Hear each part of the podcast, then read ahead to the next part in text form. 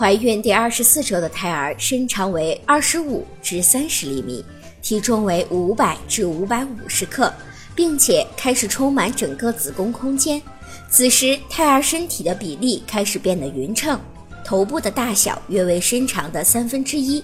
鼻子和嘴巴的外形会逐渐变得明显，而且开始生长头发和指甲，全身被胎毛覆盖，皮下脂肪也开始形成。皮肤呈现不透明的红色，